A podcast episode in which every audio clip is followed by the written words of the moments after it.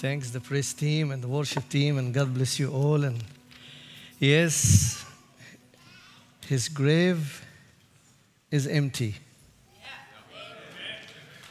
And every one who died in Christ Jesus, like what we just mentioned about Matt, his grave will be empty one day soon. So that's that's Jesus. That's the blessed hope that we all have for everyone who lost his beloved ones. So his grave is empty, and that's our righteousness. Uh, I thank God for the time that He's given me to share the good news with you. And uh, as you know, it was not me. And um, it's time always I say that God knows who speaks and when. And He knew when He stopped and when He say go. And He also preparing the hearts. So He knew the message. And it happens a lot of time. And uh, that, that gives me the assurance that God wants to speak to me and to you guys today. Uh, I thank Pastor Jeff and all the pastoral team here, and they give me the opportunity to share the gospel uh, to share the good news with you today. Uh, just an encouraging psalm, which I'm going to give some thoughts about it here. Psalm 91. Uh, what I'm going to read, I'm going to read from the New King James Version, but you can open your phone in any version, doesn't matter. And I will read this psalm with you guys, and I'll have some small reflections on some verses in this great psalm. Somebody said, if you're going to put the Psalms as a pyramid, there are 150 Psalms. You're going to put Psalm 91 in the top. So this is the top of the pyramid of the Psalms. And some of the people know it by heart. I remember, but I don't want you to do the same. My grandmother, who was the first one taught me the Bible, she died when I was 10 years old. I remember her like yesterday. She used to write it down to me, and she used to pull in me put this Psalm 91 in your wallet every time you go. I say Teta, we say Teta. I say Teta, it's, it's in my heart. He said, yeah, yeah, but good to be in a paper in your wallet. yeah, yeah, for what she was knowing. She died in 1977. So I remember this psalm. I, I heard it from her several times. So it's really the top of the psalms. And it's 16 verses, and I usually say it's 16 jewelries you need to put in your heart. And every time the Satan try to attack and give you lots of fear, and these days the fear are surrounding us, but how to use the word of God, not say this psalm specifically, but the 16 verses or jewelries really, really will help us to understand how God presence and how God's safety is ready at any time in our day. So I will read with you the psalm and then I will have some comments on it. So, Psalm 91 uh, He who dwells in the secret place of the Most High shall abide under the shadow of the Almighty. I will say of the Lord, He is my refuge and my fortress. My God, in Him I will trust. Surely He shall deliver you from the snare of the fowler and from the perilous pestilence. He shall cover you with his feathers, and under his wings you shall take refuge. His trust, his truth shall be your shield and buckler. You shall not be afraid in the terror by night, nor in the arrow that flies by day, nor of the pestilence that walks in darkness nor in the destruction that lays waste at noonday. A thousand may fall at your side, and ten thousand at your right hand, but it shall not come near you. Only with your eyes shall you look and see the reward of the wicked, because you have made the Lord, who is my refuge, even the Most High, your dwelling place. No evil shall befall you, nor shall plague come near your dwelling. For he shall give his angels charge over you, he keep you, to keep you in all your ways. In their hands they shall bear you up, lest you dash your foot against a stone. You shall tread upon the lion and the cobra, the young lion and the serpent you shall trample uh, underfoot, because he has set his love upon me. Therefore I will deliver him. I will set him on high, because he has known my name. He shall call upon me, and I will answer him. I will be with him in trouble. I will deliver him and honor him with long life, and I will satisfy him and show him my salvation. Amen. Psalm 91, nobody knows who was the writer of this Psalms. You know, in the 150 Psalms, we see the most of them David. Around 74 out of 150 has been written by David, but this Psalm is unknown. and in the heaven, I'm going to ask the Lord who was the unknown who wrote this Psalm. But my guessing, and I hope my guessing will be right, is Moses. I'll tell you why. And I'm going to ask Moses as well Did you write this psalm? Remind, me when you come to heaven, say, Sammy, you said that one time. You're going to ask Moses, Did he write Psalm 91 or not? I'll tell you why. Because the psalm before that, Psalm 90, has been written by Moses. And the Psalms you know, all the Word of God from Genesis 1 to Revelation 22 inspired by the Holy Spirit word by word. But the Psalms, my brother and sisters, has been written even in series and inspired its series. You know, so Psalm 1 is Psalm 1 forever. Psalm 2 is Psalm 2. If you refer to Acts chapter 13, when Paul used to preach in Antiochia Pisidia, he said to them in, in Psalm 13, as it was written in the second psalm. So, since Paul time, since the time of the old Hebrews book, the Psalms are inspired by series 1, 2, 3, 4. So, you, you will see the series in lots of things, but 90 should come before 91. 90 can't come after 91. It's like this. So, Psalm 90 has been written by Moses. And actually, the only psalm that has been written out of the 150 by Moses is Psalm 90, if 91 is not written by him. And in Psalm 90, you see, actually, you can say that this is the oldest psalm because Moses was 1500 years before Jesus and David was 1000 years. So the majority of the psalm written by David or Solomon was just after Moses, for sure. So Moses, Psalm 90, is literally the first psalm that has been written in the book of the Psalms. And you see, this psalm has 17 verses. The first 12 are talking about death, about fear. It says in verse 7, as an example, in Psalm 90, For we have been consumed by your anger, and by your wrath we are terrified. You have set our iniquities before you, our secret sins in the light of your countenance. So he starts talking about the death, the fear, and I think that this psalm definitely has been written at the end of the wilderness time 40 years in the wilderness with fear and death. And Moses saw it by his eyes for 40 years if my calculation is right, you know, he told him at one time, no one will enter the promised land except everyone under 20 years old. Everyone above 20 years old, except Joshua and Caleb, will not enter the promised land.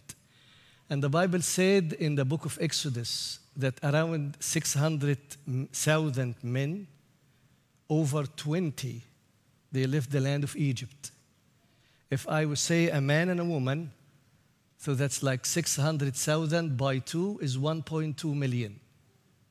Divide 1.2 million by 40 years, do the calculation. You know how many deaths was there every single day? 82 person died. 82 every day. So Moses was seeing the death around him every day. That's why he written this psalm. And he says that the days in verse 10, 19, 90, Psalm 90, verse 10, the days of our lives are 70 years. And if by any reason of strength they are 80, yet their boost in, is only labor and sorrow. So, around all these tough times and this and fear that we live as well. We are after one year of the COVID 19, and we heard the number. Thank God for Australia, will not be affected much, but in other countries, you, re, you read that Italy today is suffering again, and they're going to close down after Easter. So, the this is around us, the fear is around us. And when Moses written this Psalm 90, he said that, that there is fear, there is this around us. But before he ended that Psalm 90, he's talking about the mercy.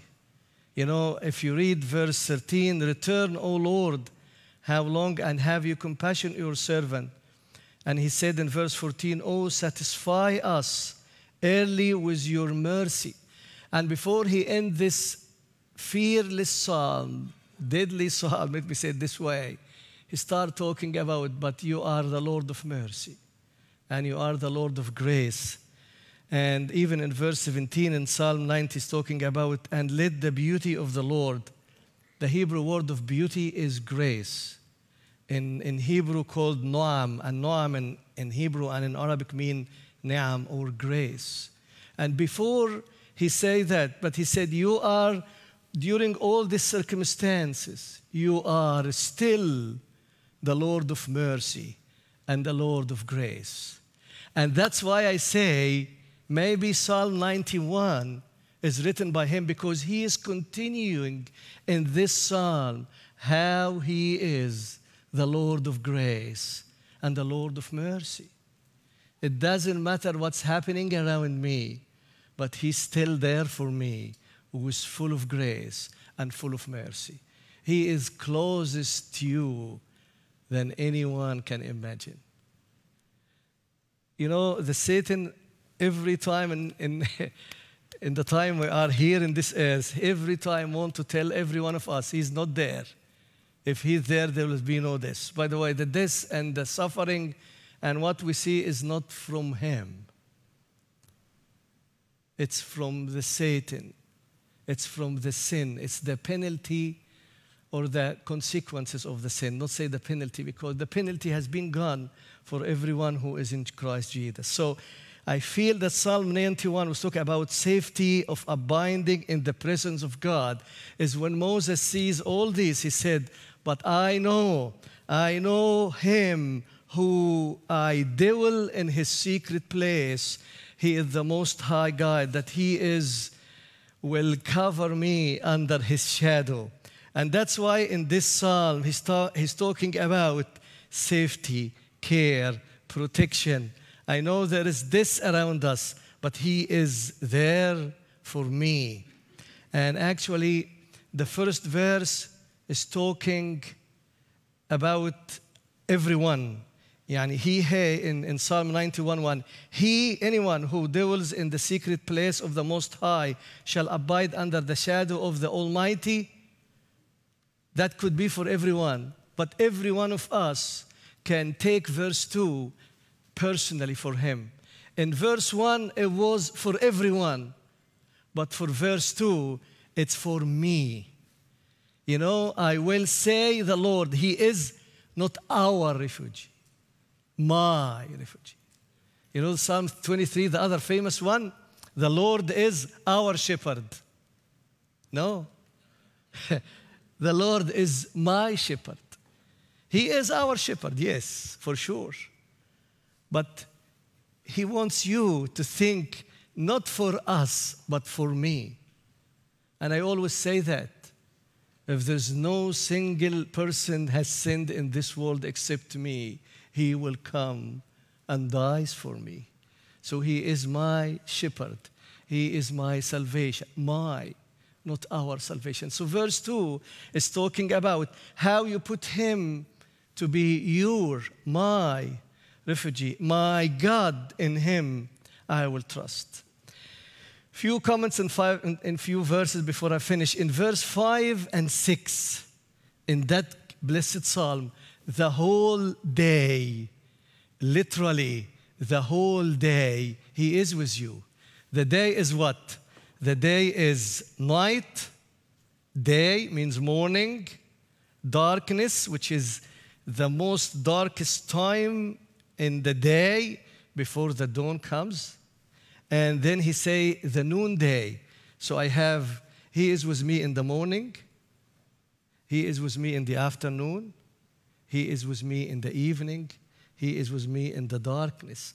So the 24 hours, these two verses telling you, He is with you 24 hours. So how can I fear? How can I fear? In any minute in the day, He promised that He is with me. Yeah, the verse 5 is terror, the word that really now is clicking correctly in our ears. Yes, there is a terror, and it's increasing every day. But even if I am in countries that there is a terror, He is my refuge. He is my strength. I know exactly that in every part of the day, He is there for me. In verse 11, He said, For He shall give His angels charge over you. You know, there is unseen worlds which we don't know. We know very little about what's happening in the unseen world the angels and the devils and everything like this. We really don't know. But we know one thing that every one of you guys has an angel, that God has instructed him to protect you. We did not talk to angels, we did not pray to angels, but his servant, the angels. And I'll tell you, when you go to the heaven, he will show to you their life and how many times he sent that on that time. He sent that on that time. How many times when you were driving, he was feeling you were very close to an accident. Who protected you?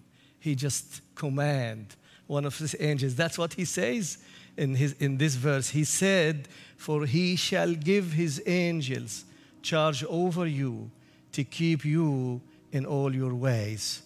So that's what is exactly telling us he will do that. And then 14, 16, he said about three things you do against how many things he will do. If you read verse 14, 15, and 16, he said, You do three things, and I will, and he will do eight things. You will do three, he will do eight. He said, You need to do, he said, because he has set his love upon me. So you need to set your love upon him. And secondly, because he has known my name, then I love you, Lord. I know your name. That's what I should do. He should call upon me. I call on you, Lord. These are the three things you need to do. And I say every day morning, you need to do those things. You say to him, Lord, I love you.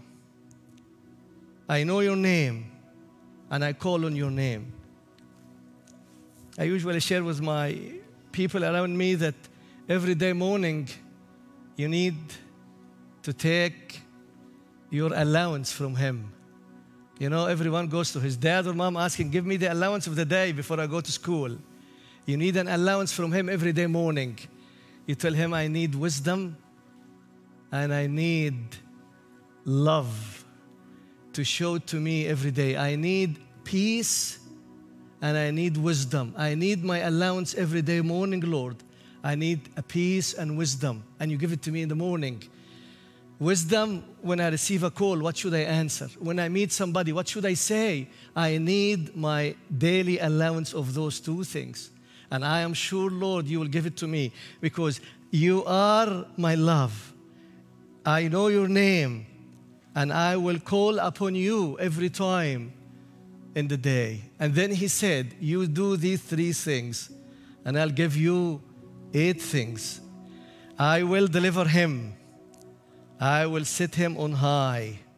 I will answer him. I will be with him in trouble. I will deliver him and honor him with long life, and I will satisfy him and show him my salvation. He promised to give these eight things to you every day in the morning, in the afternoon, in the evening, at night. He will do the same to you. Then you tell me, but there is still there is a pain, there is a death. How he did not protect that person from that suffering. I can tell you, he knew what he's doing. 100% he knew what he's doing. But there is no resurrection before cross. They should be a cross. But after the cross, there is a resurrection. That's what we believe in. God did not promise us that there is no tribulation, there is no test. He said that it will be test. But He did not promise us with this, but He promised us that He will be with us during this time. We have a Father, Abba Father, a God who really knows what to do. Uh, when you are living in a, a dangerous countries, like the countries that we I came from, I mean dangerous of what? You can't cross the street. There is no lights or white lines. There's no crossing the street. You have to cross by faith. Yeah, you, if you maybe these days they're saying that they, but the people from the Middle East they understand what I'm saying, and even from other countries in the Far East. So that means what? When I'm crossing the street, and there is buses and cars and trucks and trains, I really don't know what to do. If I am a child beloved to my Father, and I will hold my hand with his hand. Do you think when, he, when I'm crossing with my father, I tell him, Daddy, stop. There's something coming here. There's something coming there. Did I, I'm going to say that? No. I'll just put my hand in his hand. I'll close my eye and I'll cross with my dad because I know he will cross with me safely. This is my father. This is Abba Father. This is the God who I telling you about. I know you know him, but sometimes the Satan trying to let this relation to come a little bit weaker and weaker, so I feel that he's not there. And actually, he is there during the toughest time more than for me in the normal time. The three friends of Daniel in Daniel chapter 3 they were not knowing that they will not go to the furnace, the fiery furnace. And if they said, We're not going to bow down to your statue, whatever you do with us. Pretend, pretend that he said, Okay, I agree. They will not see Jesus. Correct? But when they said no, and he puts him inside the furnace, they saw Jesus inside the furnace. So don't worry if there is some sort of furnace in your life. I know there is tough times. There is this, there is pain, but you will not see Jesus unless there is these times comes. He is my refugee. He is my strength. He is my Lord.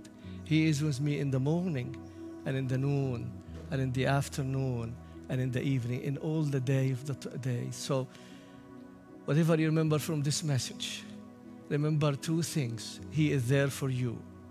But he want to ask him in the morning, my father, Abba Father, I need the peace and the wisdom. I need my allowance that I will take every day morning. And I'm sure every day with you will pass on, will go on until the day that we are all looking forward. Amen. Let's pray. Lord, I really thank you f- because of every word in your Bible, in the scriptures. It's really encouraging us. Lord, I can't see in any chapter in your word that there is nothing missing to give us the strength and the support that we need to have in this earth. So I thank you, Lord, for what's happening around us. But we know one thing you are with us. You are the Father. You are the shelter. You are the refuge. You are everything for us, Lord. And everything happening around us for us, for our families, for our friends. You know exactly what you're doing, but you will really, really take us to the other step because of your mercy and your grace. I thank you for, for every one of us as friends and church members, Lord, that you really, really tell us how to continue doing what you want us to do for your glory until you come. In your precious name I pray. Amen.